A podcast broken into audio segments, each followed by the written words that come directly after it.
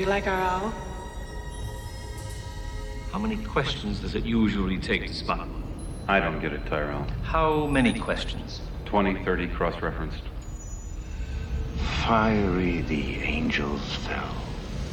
Deep thunder rolled around their shores, burning with the fires of Orc.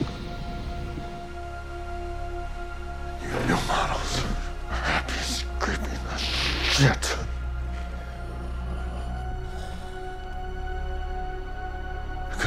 Never seen a miracle. You imagined it was you. Oh, you did. You did. We all wish it was us. That's why we believe.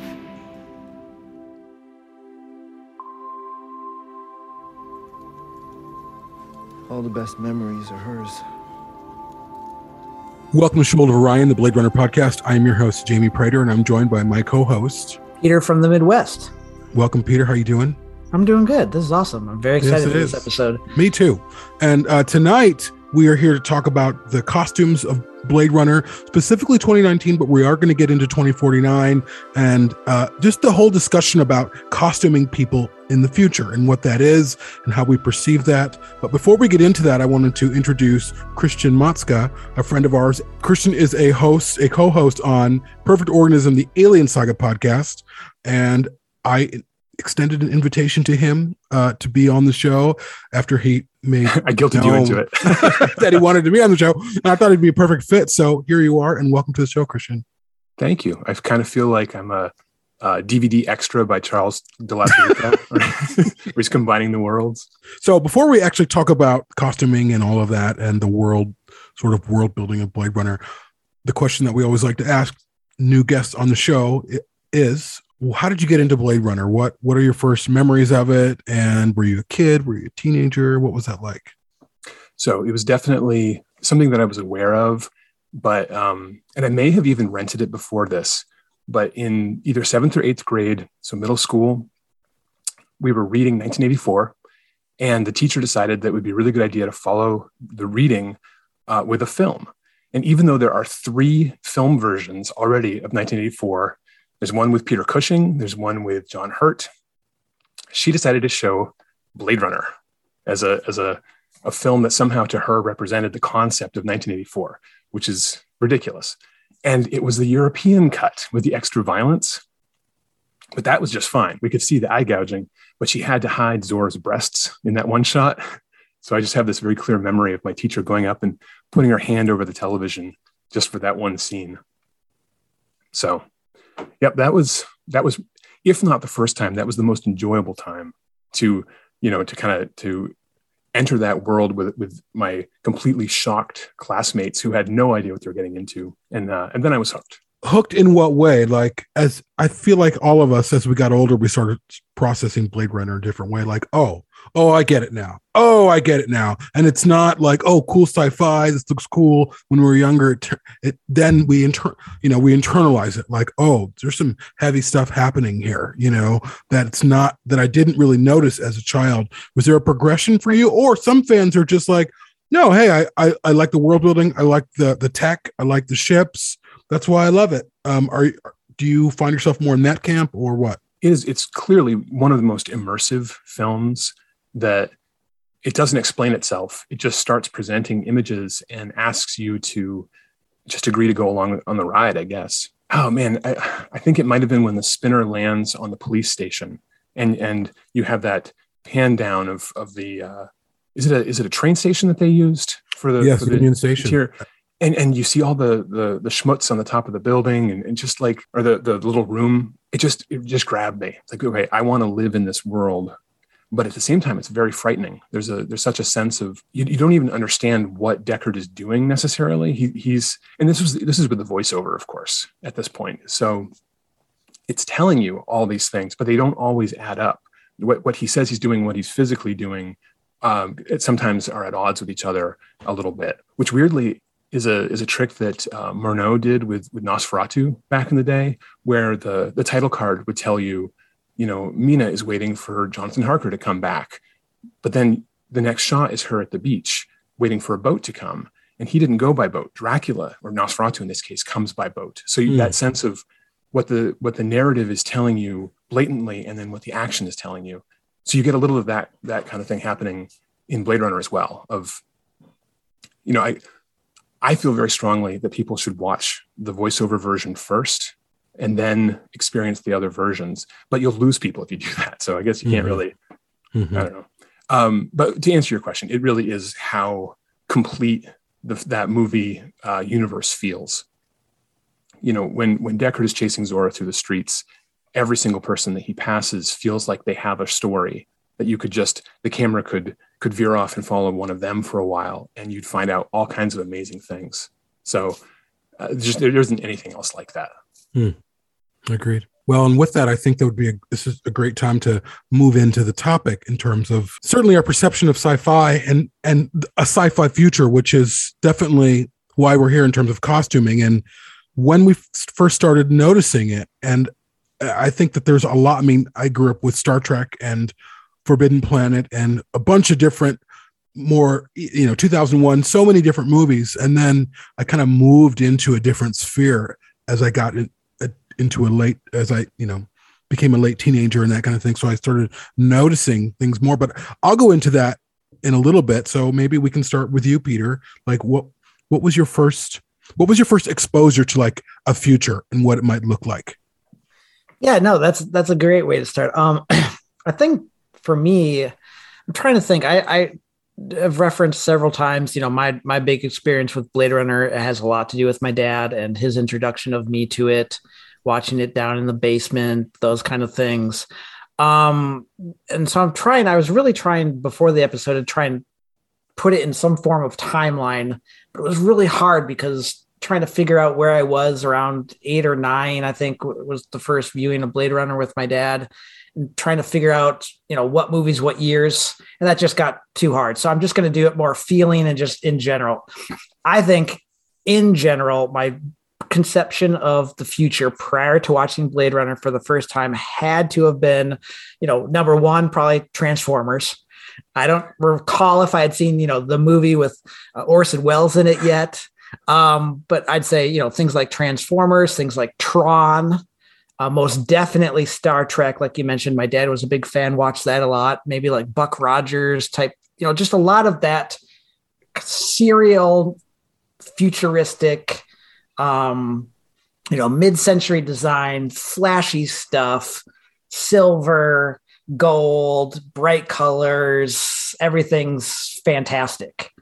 Um, so that was really my thing. I think, um, and just you know, keeping in the theme and to your original question in the introduction regarding you know costuming at that time. Again, that goes to I think sort of brighter things, a lot of flashy buttons, and again, just um, an overall kind of I don't know if the right word would be opulence, but just sort of excess. The future seemed very excess, bright, wonderful, and it just seemed like a place you wanted to go. So that was sort of my first thing. And you know, Tron was a little bit more it's not even close of course to blade runner but that was a little bit of an introduction to sort of a darker you know i remember sort of the colors fading and the gray and the red and so that was kind of the first one where it was i even remember being a little scared um first time watching that as a kid. But so yeah overall the future was bright fantastic something to look forward to i think is the best way to put it.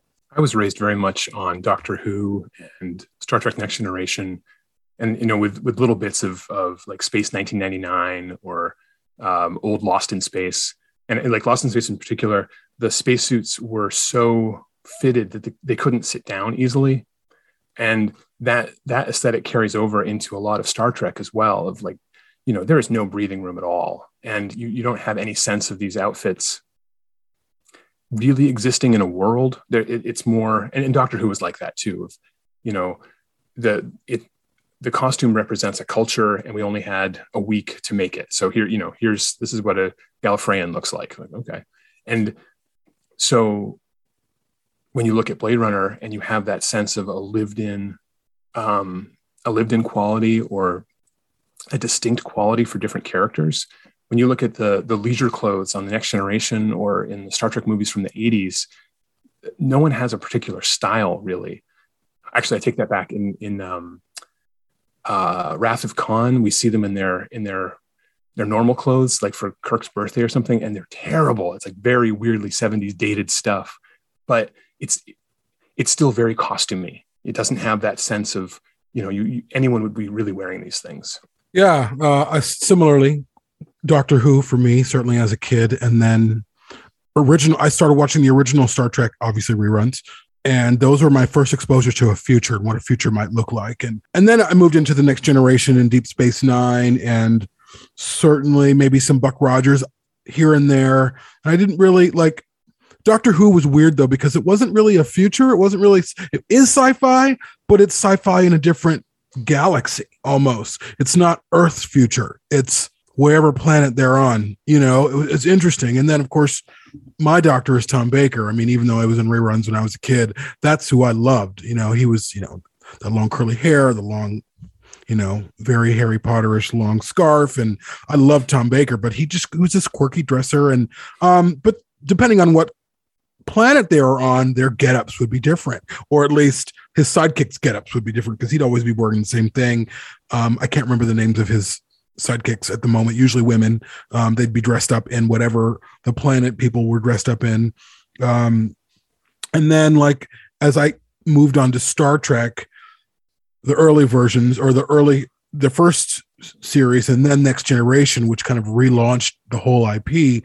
I remember even as a kid watching Star Trek and enjoying it, but always being taken out of it by what they wore because I was like, this is ridiculous. They look ridiculous. It didn't seem plausible. It didn't seem realistic. And I remember in Start in Next Generation when the show first launched, they were all in these jumpsuits. And then at about season two, season three, they changed from to shirts and pants. And he and the captain always be pulling his shirt down. Remember when he'd sit, he'd pull it down. Picard Um, maneuver. yeah. and it seemed a little bit more realistic, but Star Trek in general, just in terms of that future and how they talked and how they looked, it just was like, eh, it's not really believable. I mean, I knew, I knew it just it just seemed overly cheesy. And I think their costumes and the sets married to the stories that they were telling, all of it was very saccharine, very uh, sanitized, this kind of sanitized future where we're all we're not as individualistic anymore and it's all about the common good which i could understand in terms of the federation but it never really it it didn't really like pull me in the way other sci-fi started pulling me in. And i'm trying to think of like the first thing i i, don't want to go into alien but certainly before blade runner there was alien when i really took a notice of like oh they're not dressed in these futuristic flashy costumes they look just like you and me and it seemed believable and because what they're wearing seemed believable it scared me more No, I think that's a that's a great point. I think a lot of what I heard you saying, Jamie, and both of you guys is is sort of the, the costumed versus sort of a I don't know. It's all costumes because it's all movies, so we got to sort of somehow delineate those two. But it all seemed costumed. Like a lot of what you're talking about in, in Star Trek is you're, everyone in every scene seemed dressed by wardrobe. Someone here's your uniform for star trek. And i think that's a great example sort of bringing alien in which is a great thing for for you guys and, our, and our special guest. Um but no that was one of the first movies i remember seeing even just as a teenager um that all of a sudden the movie costumes weren't costumes. It was sort of a practical clothes that you would wear when you're working in the belly of a large spaceship oil rig. Um, and so that's yeah, I think that's a great start, and I think that's a big part of what how Blade Runner was sort of changed a lot of things because all of a sudden you had this future world, but yet people were wearing what people would wear 30 years from now and rather than a, a costume. And again, I think and I'll go into this a little more as we sort of get into characters and what we really enjoy about the costume. But it was just sort of a every character appeared to be in clothes that you would be in the environment rather than every character being caref what seemed to be carefully costumed to the show, like in Star Trek. Again, the background character even seems like, you know, wardrobe came over and adjusted things. And of course, they did that in 2019, and that's how they achieved what we love so much. But it came off as just there's a guy in the background wearing what a guy in the background of that city would be wearing. It was such a more hyper realism Earth costuming than a futuristic whatever we're talking about. I'm sort of losing the thread here, but you and you know, I, I think you guys at least follow me a little bit here. in 2019, there's w- what I now recognize as a uh, a throwback. Like the the costuming is intentionally harking back to an earlier time. But for years, when I watched it, that did never that never occurred to me. I, I just I missed the fact that it was supposed to be um, a noir in that sense. Maybe it's because he's not wearing a fedora. You know, the Deckard he has the coat, but then the the colors he's he, it's an incredibly colorful um, palette that they gave to that character, uh, which again I think it's a Ridley Scott thing of he's not content to have things be monochromatic. It's why uh, the, the the the patch for the Nostromo has a rainbow on it. You know, there's there's these little splashes of color that they could be whimsical or they could be um, almost darkly so because that seems so bright and hopeful, and then the world that it's existing in is not.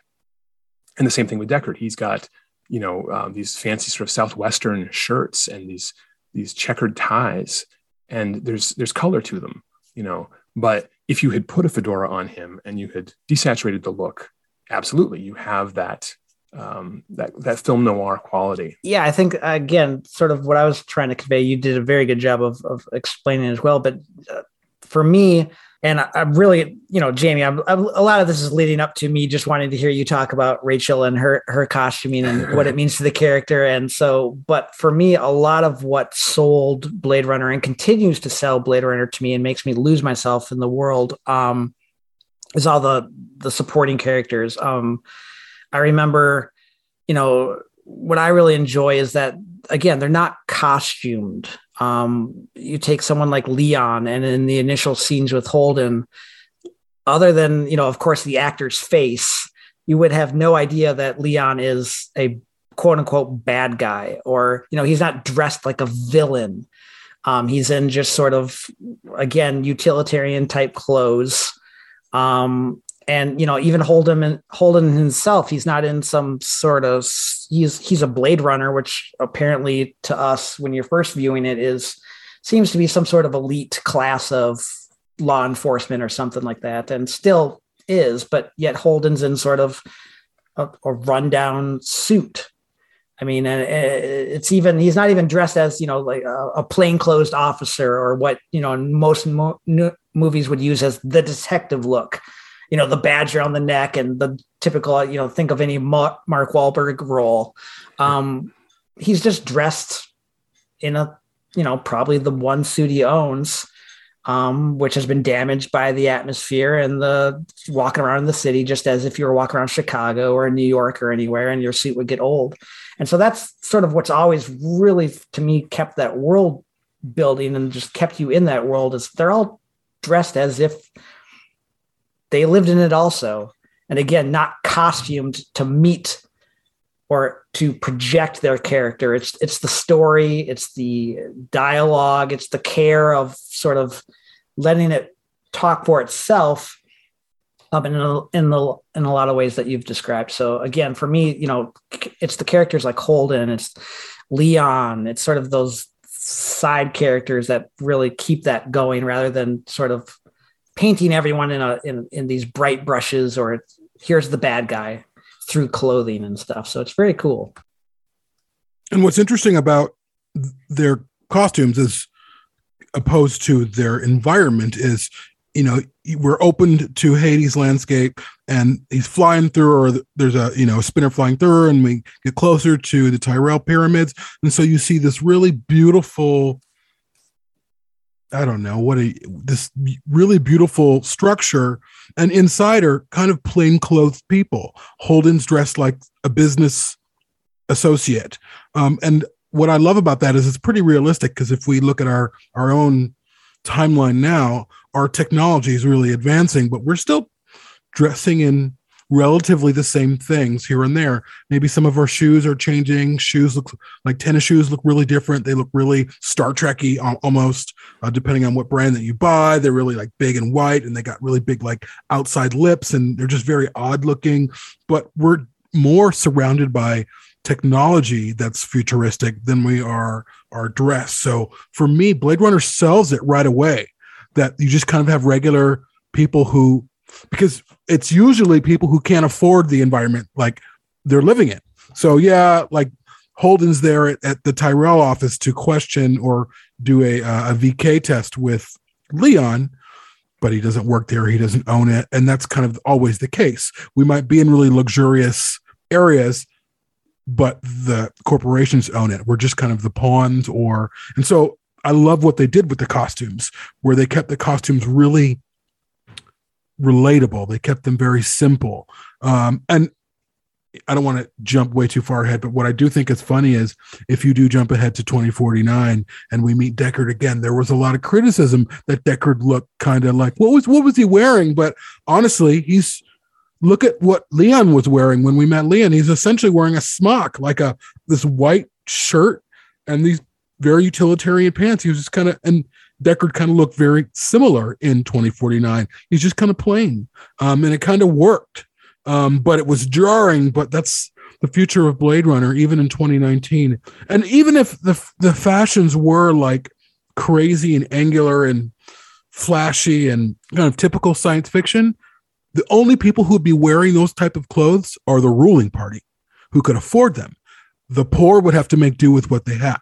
The poor would have to make a version of that. You'd see like a version of that hit the streets that, you know, for $40 so that somebody in downtown LA can purchase it or whatever the prices are at that point. So usually even, you know, the high, the couture is never available to the public. Or if it is, that public would have to be a millionaire to to to buy it. And that's really reflective to me in the different kind of levels of society that we're introduced to the replicants. And even you know the the, the blade runners are there are nobody. I mean we we see deckard deckard's a nobody. He's he's he's a pawn for the police. He doesn't i mean we don't really you know the whole deckard thing. We don't know who he belongs to. Um and their clothing really reflects that kind of humdrum life of the poor. He say you Blade Runner. Tell him I'm eating. Captain Bryant Toga. I just have to say about the um, the old Deckard in his t-shirt and pants. I, you know, I, I challenge you to give me a better look for him because you either he's he's literally in his his home. He lives in this building with no one else around. So if you put him in fancy clothes, what's he doing? Does he get dressed up and put a tie on every day? And if you put him in like Mad Max sort of clothes, it becomes a performance. And so as much as I don't like the t-shirt and slacks look, I, I, think it's weird. I don't think there's actually a better version. It just there oh. is. Have you seen the oh. Have you seen the conceptual designs of Deckard? Oh. So initially, he was dressed in this poncho, like a rain poncho, but I don't think it was a rain poncho, and he had a really long white beard. Um, and when he got to Budapest, that's he had a really long white beard, but they changed his look at the last minute to something more identifiable and recognizable. But that original look, you should I'll, sh- I'll show you a photo. I thought it was great. I thought it was it wasn't so much sci-fi. He looked like old mage, like or an old like he looked like Gandalf a little bit, but he isn't Gandalf. So what it makes sense that they brought it back. But I really liked what they came up with. Wow.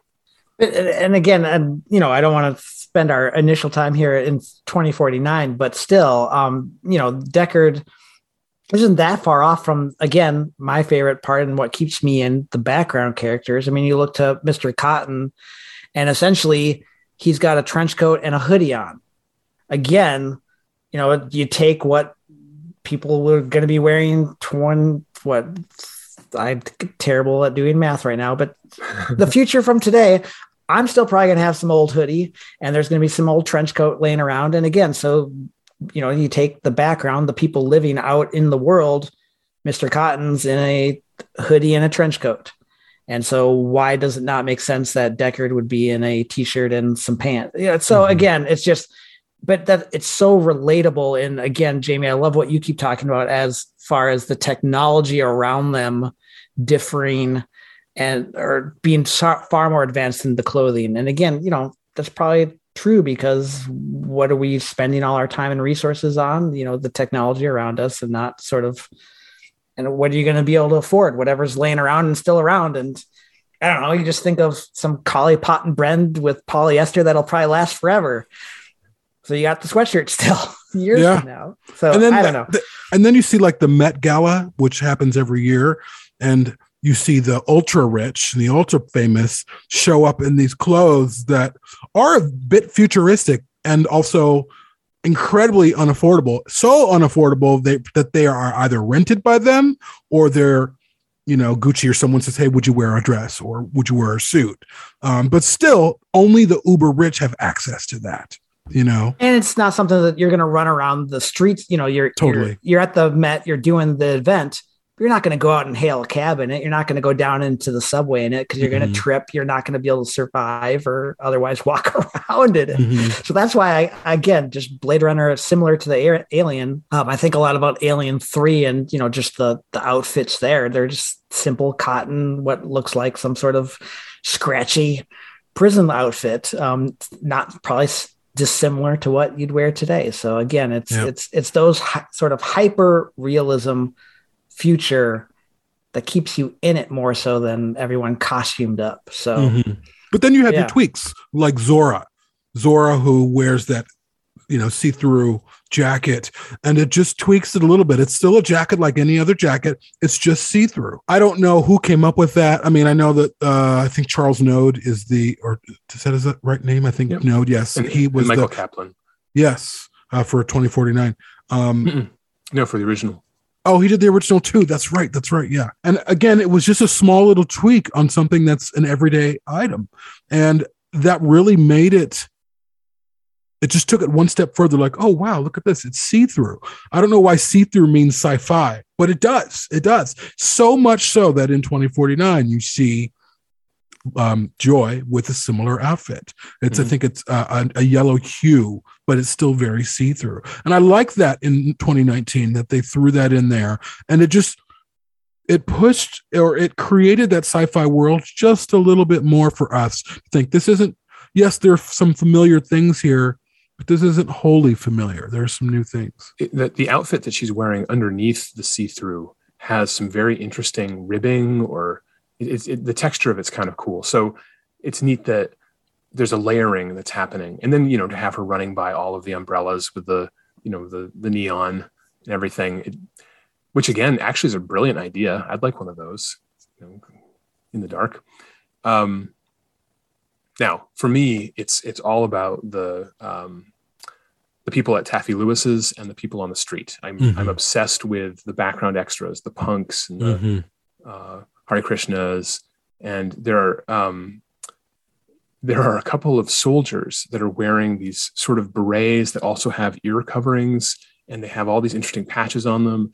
And I want a story about them. You know, that's that's my Black Lotus. I want to I want to know what their deal was, but no one wants to fund that one. No, yeah, I, I think what you know when you start talking texture and all that too, it it sort of har- harkens back to you know you see a lot of the World War II movies, and some of the most interesting stuff about that is the the the military issue stuff that today would be so you know almost garish in some ways. You know, having just such a, a thick um, wool coat or just some of the the the um, you know the excess um, medals or just detailing to then signify ranks and stuff like that. And I think they took not so much that, but they just took that just in the the the texture, um, the f- you know we don't feel it, but apparently you know just the, the heavy look of some of the clothes. Deckard's coat, of course, the you know the the Blade Runner coat, um, the higher collar necklines and stuff like that. A lot of that is just you can see the utilitarian part of that too, where if it's just always either you know acid you know acid type rain or just poor conditions or just sort of anything like that you know having that collar to sort of uh, be a shield to the elements around just a normal city life and it's just it's just really interesting and again so much is done with just these sort of blah colors and sort of sort of uh, what appear to be uncomfortable textures, Hmm. and it's great. Again, it's it, it's just it's wonderful the way that they don't tell the story in costume yet all the story is believable through the costume. And to your point, Christian, in terms of the Hare Krishnas and the people on the streets, what I love about that, the texture of those people is you have uh, whether they're people wearing like the Vietnamese farmer hat, like the the real flat. I, I don't even know what you call those, but there's a few of them, and so they're they're in they're in frame, and then you see Hare Krishnas, and then you see just people from different cultures all meshing into one, and that felt just that. And they're not dressed futuristically. They're dressed in traditional but they're all like thrown into the same and it felt authentically futuristic. Um that cultures as we progress um our cultures kind of merge a little bit. And i it reminds me of because i was in england in october no i was in england november and walking down the street like in england there there's asian culture there's black culture there's indian culture and they're all just kind of out there.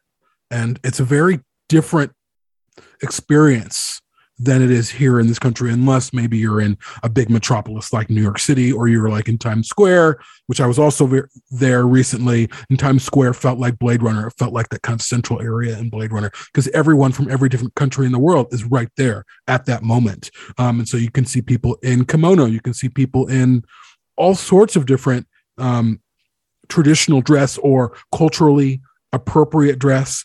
And it, and what i love i just love that ridley scott took the time to realize this is what a future would plausibly be. And on top of that and for me a cardinal sin when i see either in a period film or a sci-fi film is you see costumes that look brand new. Um, and you're like dude come on. These are, are lived in. Like i i've been watching even though it's not a sci-fi I don't know. I guess it's fancy Wheel of Time or other shows, and I, I, you know, I've been watching those and I've been looking at their costumes and they're well made, but it's like, you just pick this costume up from the cleaner? Like, do you live in these costumes? Do you breathe? Like, why does everything look brand new? And in Blade Runner in 2019, everything looks dirty and lived in, and there's a like a mist and uh, the atmosphere has affected the the different tones of the costume, and that's our future. That's where we're headed. And I, I, I don't believe anything else. Like nothing else seems plausible to me. You know, what's neat about that, of course, is the two people whose costumes don't match what you just described are Eldon Tyrell and Rachel.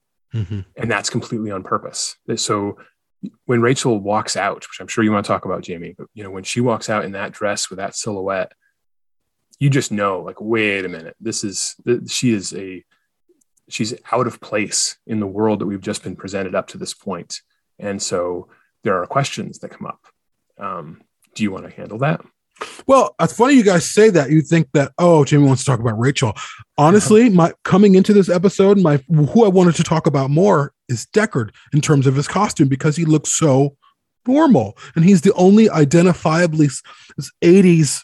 I mean, he looks his costume's a little 80s. It's a little 80s corporate America, uh, just a little bit, but it doesn't pull me out. It's very accurate because you have so many different eras. But to your point, Rachel at that moment is the ruling class. So of course she stands out. She lives and works ostensibly in um the Wallace or Wallace in Tyrell's pyramid, you know. So she is she has access to a different level or different way of life than Zhora would or other people might. So to me, Rachel didn't stick out because he was on her turf. He was on mm. Tyrell's turf. She blended in like she just fit right in that environment with the owl and the the water on you know the water effects on like it just worked for me. She didn't stand out. Um but at the same time like she did have a newness about her which makes sense because she was new and her costuming through the course of the movie does tell that story you know deckard deckard gets beaten up and gets bloodied maybe but she she unravels you know her her her costume goes from all structure and padding and everything to just you know by the end it's a what like a soft blouse and her hair is undone and you know um but without feeling i don't i don't feel like it's overdone or anything but you can definitely track her progress as a character through how her costuming is or how it's presented and Deckard's as well. I mean, by the end, Deckard is in a very soft, hooded sweater. We've talked about this before, Peter, on episodes that you've been on. Deckard is much more. In the beginning, he's all you know. He's all. He's got the overcoat on. He's got the tie. He's got everything. And then as the movie progresses, he loses the tie. He, you know, eventually at one point his shirt comes off. You know, and he's kind of he's beat up and um, but he never puts that same costume back on. So by the end, he's completely wrapped in like this warmth, um, which I thought was great. And the best costuming does that, right? It it tells the story of the character. Oh, yeah, I, I 100% agree, and and sort of the it's it's it's fun to hear Jamie that you know that's your sort of focus is is the Deckard, and you know to me he always seems sort of more like a, uh, a what you'd imagine a, a college professor trying to dress up. You know, Mhm. it seems like he's got the mismatched tie. He doesn't exactly have like the exact suit. Each piece of that suit seems like he has a, a you know his his sport coat probably doesn't match his pants, doesn't match the shirt, and so he's he's just again it, it shows what I think they did a great job also then in 2049 transitioning to K as like a working that the Blade Runners what you seem to suggest is they're this elite class again of, of, of replicant hunting. But yet again they're they're just working guys trying to make the same you know ends meet and probably underpaid and you know for k it's living in you know slum housing just like along with everyone and for deckard it's you know he may you know be able to brush shoulders with rachel and and Tyrell and sort of the upper class of probably who he services and protects, but yet, you know, they keep him out. They keep him at an arm's distance, and I think they do a great job of showing that with with the costuming.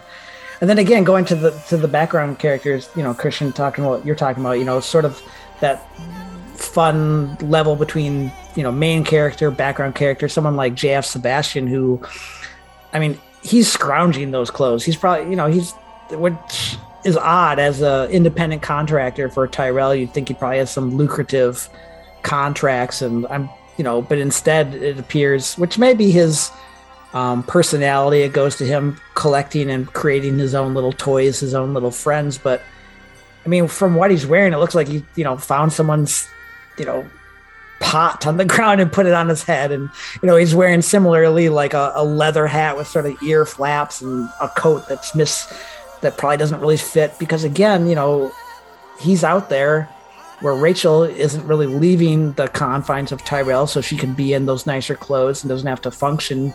He's out there scrounging for parts, trying to find ways to develop and create new inventions that could then later be developed into the replicant technology. But he's one of my favorites just again because it looks like you could pick any, you know, not to be derogatory, but any sort of homeless person in LA and they could be wearing the same thing as JF Sebastian Mm-hmm.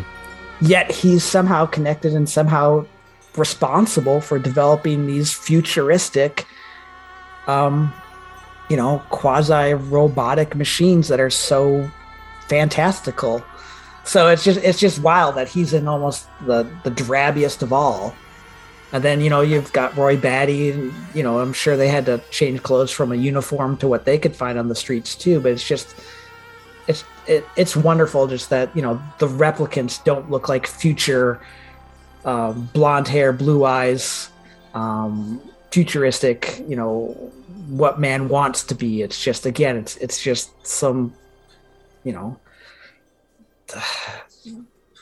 organic mass on some you know manufactured parts. I don't know how best to describe it, but it's just Yeah. it's fantastic. JF is probably one of my favorite heights of the costuming in 2019.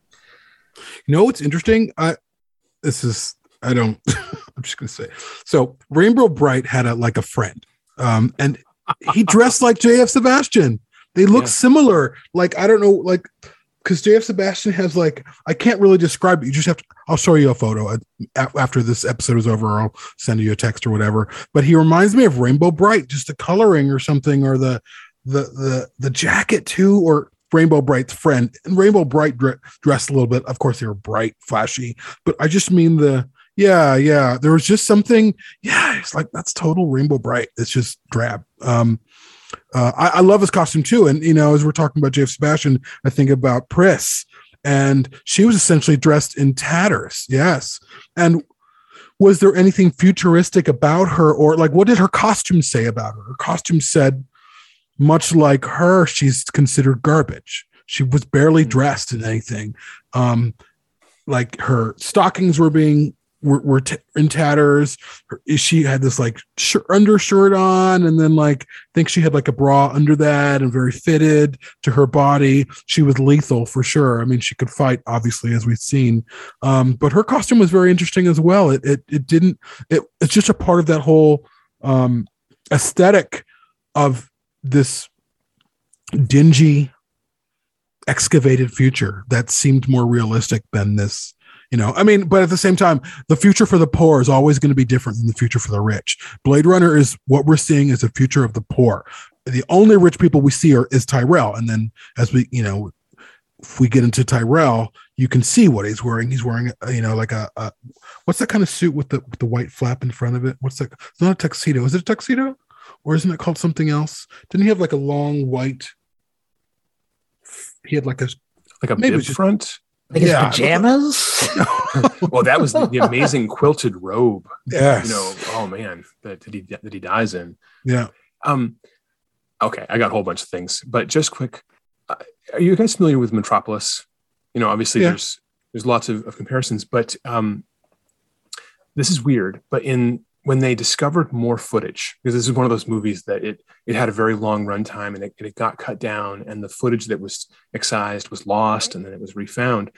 But it, one of the things, and this this post dates the Discovery post dates Blade Runner, um, but one of the scenes that that they found and put back in, there's a character who is he has slick back hair and he's wearing these these very similar glasses with the with the multiple frames to the glasses that the Eldon Tyrell wears.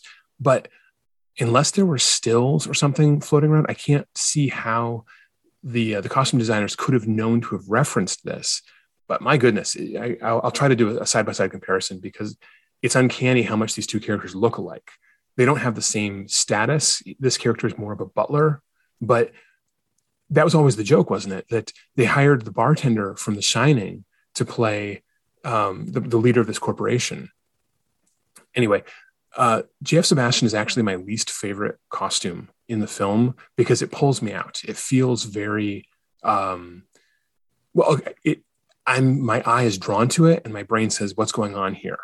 But when you look at the vehicle that he drives, it's it's all patchwork as well. It's it's pieces put together. And then you look at the home that he lives in, and it's all pieced together. He's he's accumulating all of this stuff and creating a world. And so when when you get that little that one line about that, that implies that he can't go off world, that whatever his condition is keeps him on Earth, then it all kind of starts to fit that he may have money, but this is how he chooses to dress. This is how this is the world that he's created in his costuming, in his vehicle, and in his home, and then the friends that he's created. And so the roundabout way of saying once i think all those things i like it. I think that it's a good match. And like i was saying with with um, harrison ford's wardrobe in 2049 i can't imagine a better look for jf sebastian than the one that we got. It just it pulls me out more than anyone else's. I like that. I like that. Yeah, I like first of all your your pushback on that, um, and then also as you're talking, it makes me think it would make sense because it seems as if his he's wearing almost again like a, a jumper or even like a, a leather um, vest which if we're following a lot of you know the 2049 and things um, as that developed more.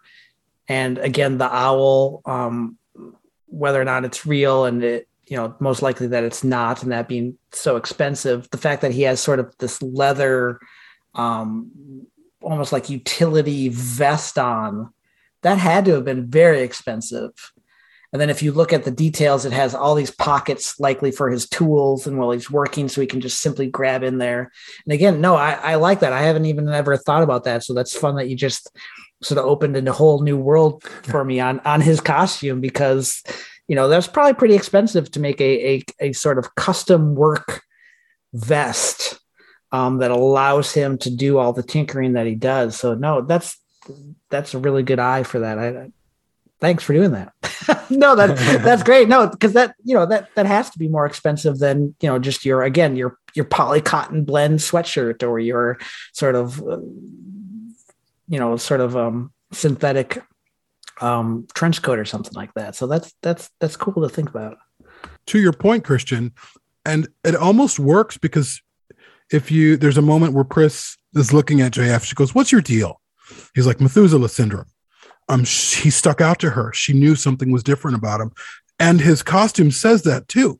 He kind of, I mean, maybe it shouldn't pull you out of the the world of Blade Runner, but there's something different about Sebastian in his dress, in his face, in the world that he creates, where he might have money, but no matter how much money he has, he cannot get off world because off world is meant for almost the the genetically elite um, the people who can afford to, because you don't want to infect anyone else. You don't want to bring, you know, I mean, I think Stelline, I don't, whether Stelline had Galatian syndrome or not, we don't know if that was just a, a, a you know, a fluke or a way to throw people off. Um, but if she did, they they also don't want people who are sick up mm-hmm. off world to infect. You know, the poor people infect each other; the rich do not. So you might have money but you also have to have the genetics. And I feel like with uh, Jan Sebastian's costume, it represents his like something's different about him.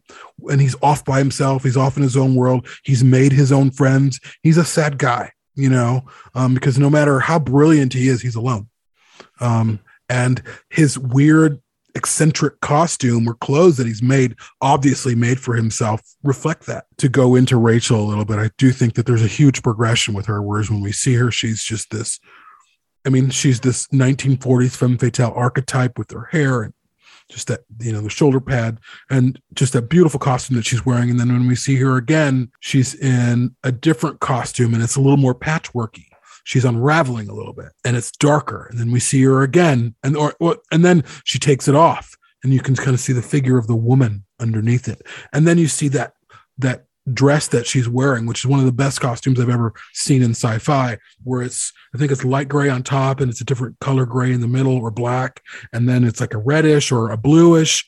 So it's a it's a dress so even our arms are different colors to match the different colors of the dress and it really speaks to her being assembled. The dress is assembled mm-hmm. in parts much like she is. Um, and then she, she, starts crying her makeup i mean so i think of any character in blade runner her costume is as much her as she is. Um, her costume tells her story more than anybody's costume tells her story and it kind of has to you know? Um, she has like six and a half minutes of, of dialogue. I mean she's you see her, but she doesn't talk a lot. Um, but her costume really, like, I feel like without the decisions that they made for her costume and how it kind of deconstructs the entire time. That's what it's doing. It's deconstructing. It's going from high art glam to like unraveling. Who are you? Let's take this off. Who are you underneath? Let's take down your hair. Let's take off this makeup until I think you said this at the end um, Christian, you see her on the on the couch. You, she's almost not even recognizable as the Rachel that we fall in love with in the beginning. She's a woman. She's not this thing.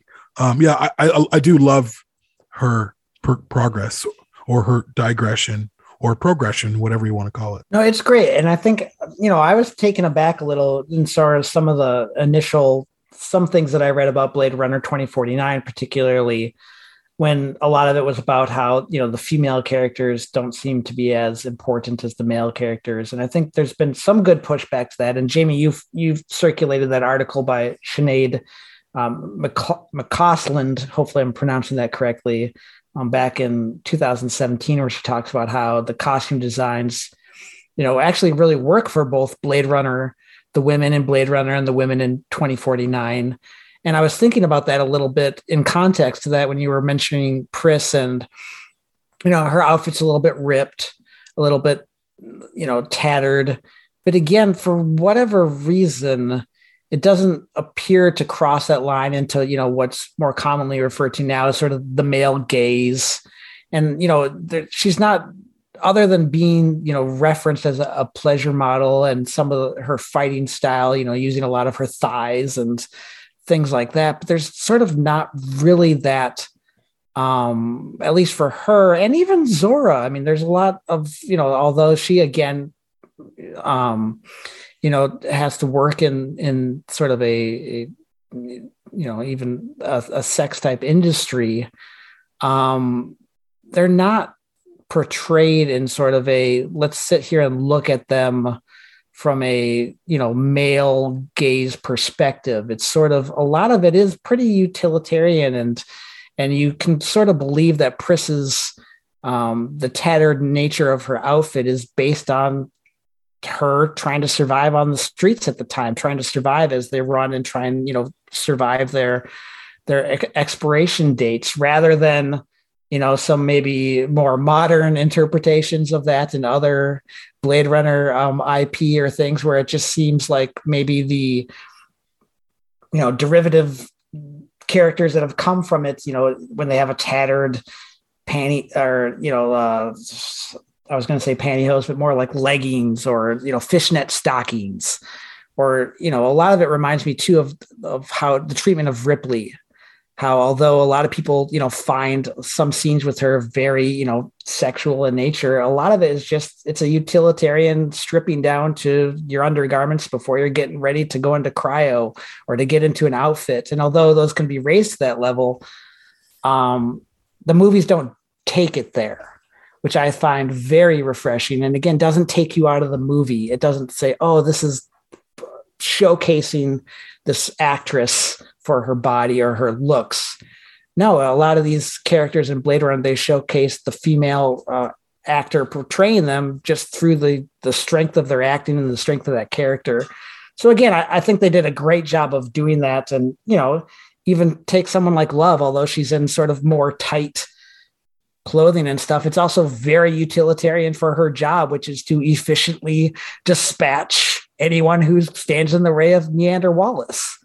Um, so again, just you know, again, this is a male perspective talking about female clothing, but to me, I think they did an excellent job of of keeping that away from sort of tattered just to show a little more skin you know that we often crosses the line now in in, in other movies. That takes you out of it. You know the futuristic clothing when typically is much more scantily for no reason but blade runner i think does an excellent job of kind of keeping that and you know even its main character who you know is probably one of the most attractive women in the whole series rachel you know it's all very covered there's not a lot of skin and i don't know i, I really enjoyed just the women costuming in the, in the movies for that purpose and even Zhora, like there's Zhora obviously shows the most skin.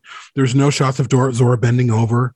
You do see her breasts for a moment, but it's juxtaposed with this fierce personality. Like you're there with Zhora and she's getting naked in front of you, or at least topless, but you're like, I don't want to look, you know, like you're, you, she's got that energy about her, you know, she's not, she is not a sexual object. She might have had this sexual dance or whatever, but like, no one's going to mess with her and and the gaze isn't a male gaze for her um, you just happen to see her breasts. it's not sexual and even with Pris, who is a pleasure model, there could have been many scenes where Scott would have been like, "Oh, bend over here," or you know, any lesser lesser director would have been like, "Oh, that's she's kind of hot. Why don't we get a little bit of slink in there? Why don't we make it a little bit sexy?" He didn't do any of that. He just he he chronicled a character. She's a character um, that didn't have a lot. You could see it, and you could see it on her body. She didn't have a lot of clothing. She had a little bag with her, and that's it. But never once were we sexualizing Pris. And yeah, that's that's a a rare thing, certainly from films in the '80s. Um, and even like talking about Ripley, I mean, there's the same famous scene of her and you know in the Narcissus, and she's stripping down. And I've seen like posters, people post posters of that, and like googling and i'm like that's not what the scene is about. Like it's not a yeah she her underwear is really small but like do you get like that she's just been fighting for her life and that she's not about to meet her lover? Like she's getting in a cryo tube? Like it's very interesting. So it's not a, a male gaze at all. It's very much uh the most vulnerable moment that she could be in. And then I think conversely, Rachel, while she never gets strips down to her underwear, she starts becoming more vulnerable. And what what do you do when you feel when you feel safe, safe enough to be vulnerable? You strip thing, you take things off, whether that's emotionally or physically.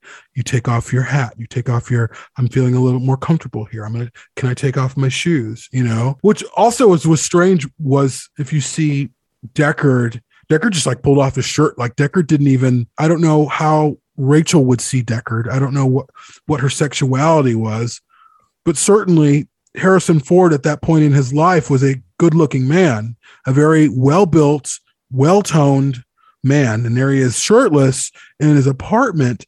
And I'm curious, like, was did he even know like what was on his mind? What were his intentions? And then later on, you can see because he's he's at the piano with her and her hair's down, so he can senses, oh, she's getting vulnerable with me. I can like maybe take advantage of her in this moment or take the opportunity. Anyways, it's just a an interesting parallel between both of these characters stripping down and what I believe Deckard saw was her vulnerability being an opportunity. But with Rachel, it might have been, oh look, this human or whatever doesn't have a shirt on. What's just kind of observing him because you see her observing him. I don't know. It's just again interesting what costuming is doing at that moment. I find it interesting. Zhora is monetizing her sexuality, and I don't feel like she's a particularly sexual person, but she's making money potentially for this little group. You know, this she's the one that's working, right? Mm-hmm. But Pris is weaponizing her sexuality. I feel like she's dressed not in a way that I agree with what Peter was saying. It isn't it isn't sexually revealing or anything, but there is it's it's alluring. It, it, will draw men in. It's exactly what she needs to look like to get JF Sebastian to let her in. Mhm. And I don't think that I think that she's getting money too by killing people probably. But you know, there's a she can get closer to people by looking like a waif. And and it's it's a testament to the movie that we don't have to see what that entails necessarily and we don't have to ever look at her in a demeaning way it's also really funny probably the most you know you talk about bending over um, she does all these crazy flips in a leotard and so you know that's it's somewhat revealing but it's not a woman it's a man that's doing those Mhm. flips so it's, Mhm. that's sort of funny too like anyone who's enjoying that view like okay you know No, and the talk, I, I, the talk game was was good, so I don't. yeah, I really, I think the the the costuming to allow the character to sort of get what they want in a lot of ways. I think that's a good way to put it too, and sort of transitioning a little bit forward. Then, um, it's it's no been no secret. You know, one of my favorite characters in the entire series is is Niander Wallace, and sometimes what I watch even more than twenty forty nine due to both its length and just uh, just the subject matter. I love, you know, the Nexus Dawn short. What I found really interesting that they sort of did with the character of Niander in the Nexus Dawn is in that he's wearing a suit. He's wearing a, a very a, a black suit, yet he still is is showing, you know, more so than Deckard, more so than um, Holden.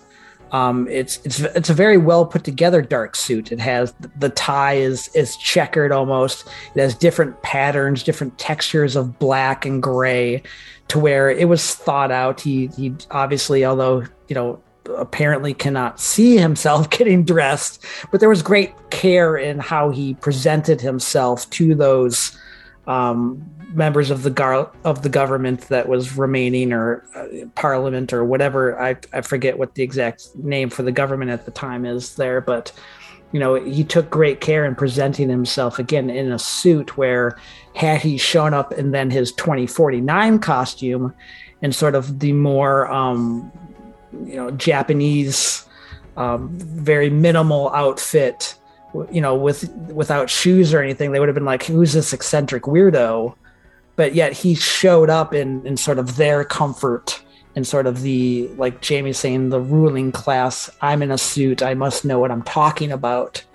Um so I, I love that and then transitioning that sort of just to try and fit it in quick in this episode without going into it too much is I love how then um sort of Wallace's overall corporate aesthetic is almost sort of that again the Japanese minimal um sort of dress where you've got the file clerk and Jamie, you'll you can correct me since you've interviewed him, but the actor is it Thomas Lemarquis or how do you pronounce his name?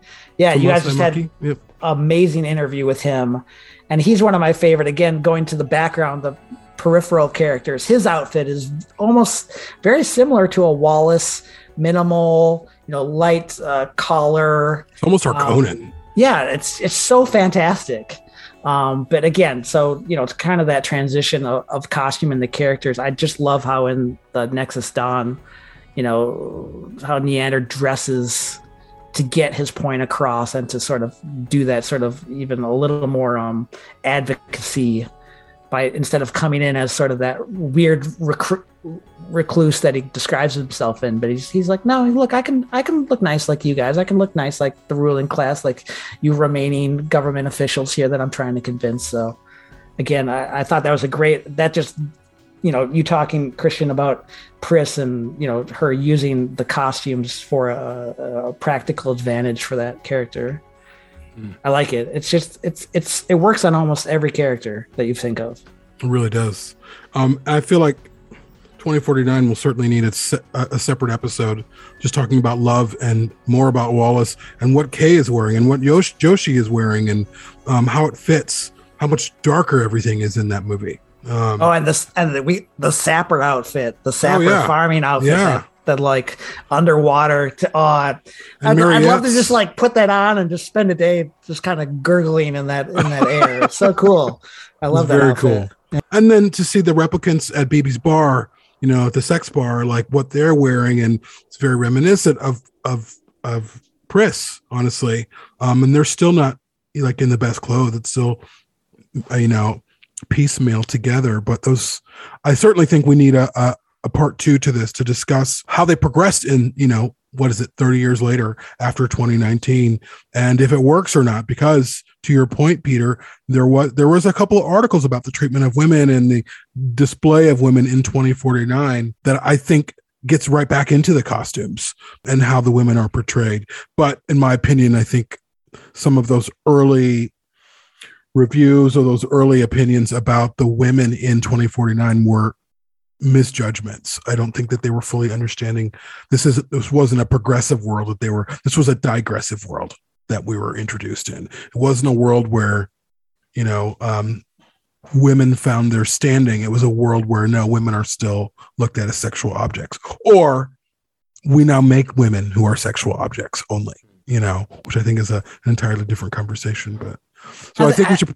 Oh, yeah i think one way to sorry just to kind of wind down you know the the practical end to the episode both on the with also the end of of 2019 i also find it interesting jamie you talking about characters stripping down you know roy batty's essentially Mhm. strips down as well and you know the last scene is him shirtless and sort of bearing himself to to deckard and uh, again it's done in again you know like a lot of movies now even with you know men when they take their shirt off there's always sort of that of course it's it's typically from a male director saying oh d- girls aren't you glad you came to see this movie now with him with his mm-hmm. shirt off? But for that scene in 2049 it's again it, it it doesn't go there. It doesn't pander to that. It's it's sort of roy batty now laid bare and you know he's he's stripped himself and almost become you know animalistic. He's howling like a wolf and again just the costuming that just how simple it is and, and sort of black pants and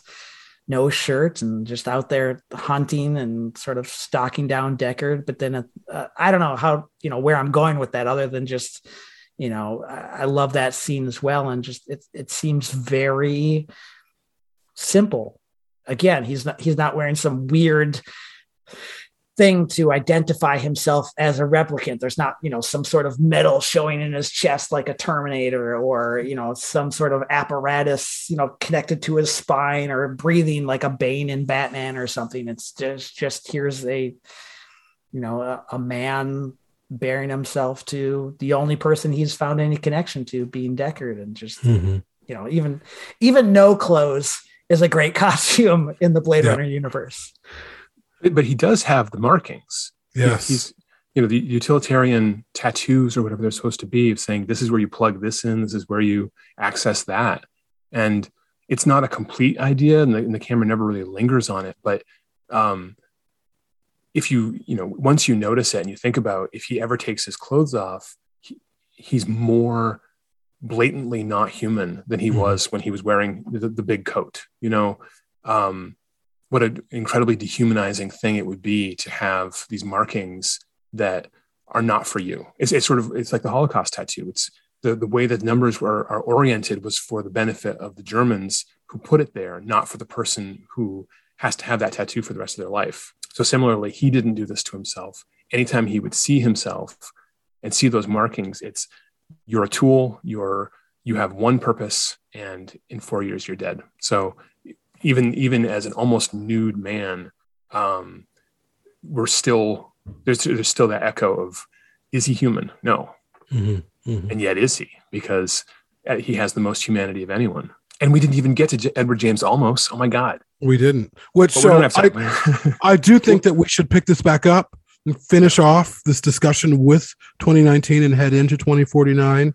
when Um, he's dressed as as uh, Colonel Sanders in 2049. yeah, yeah. I mean, or we didn't talk about Brian either, or Bryant, um, and how how he looks compared to even Joshi. Like the very different looks. Bryant is very traditional in his look, in a It's very the- traditional office.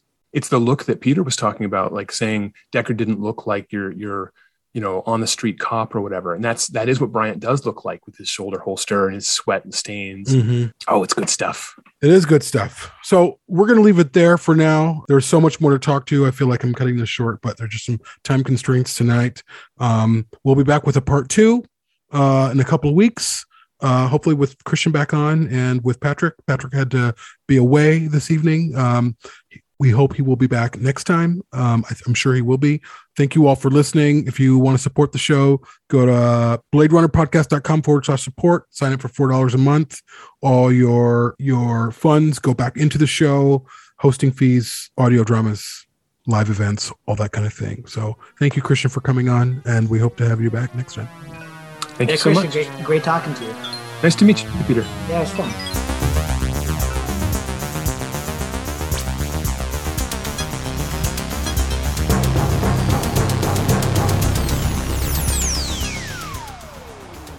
If you would like to find out more about shoulder of orion the blade runner podcast please go to www.bladerunnerpodcast.com if you would like to support the show via patreon please go to www.bladerunnerpodcast.com forward slash support.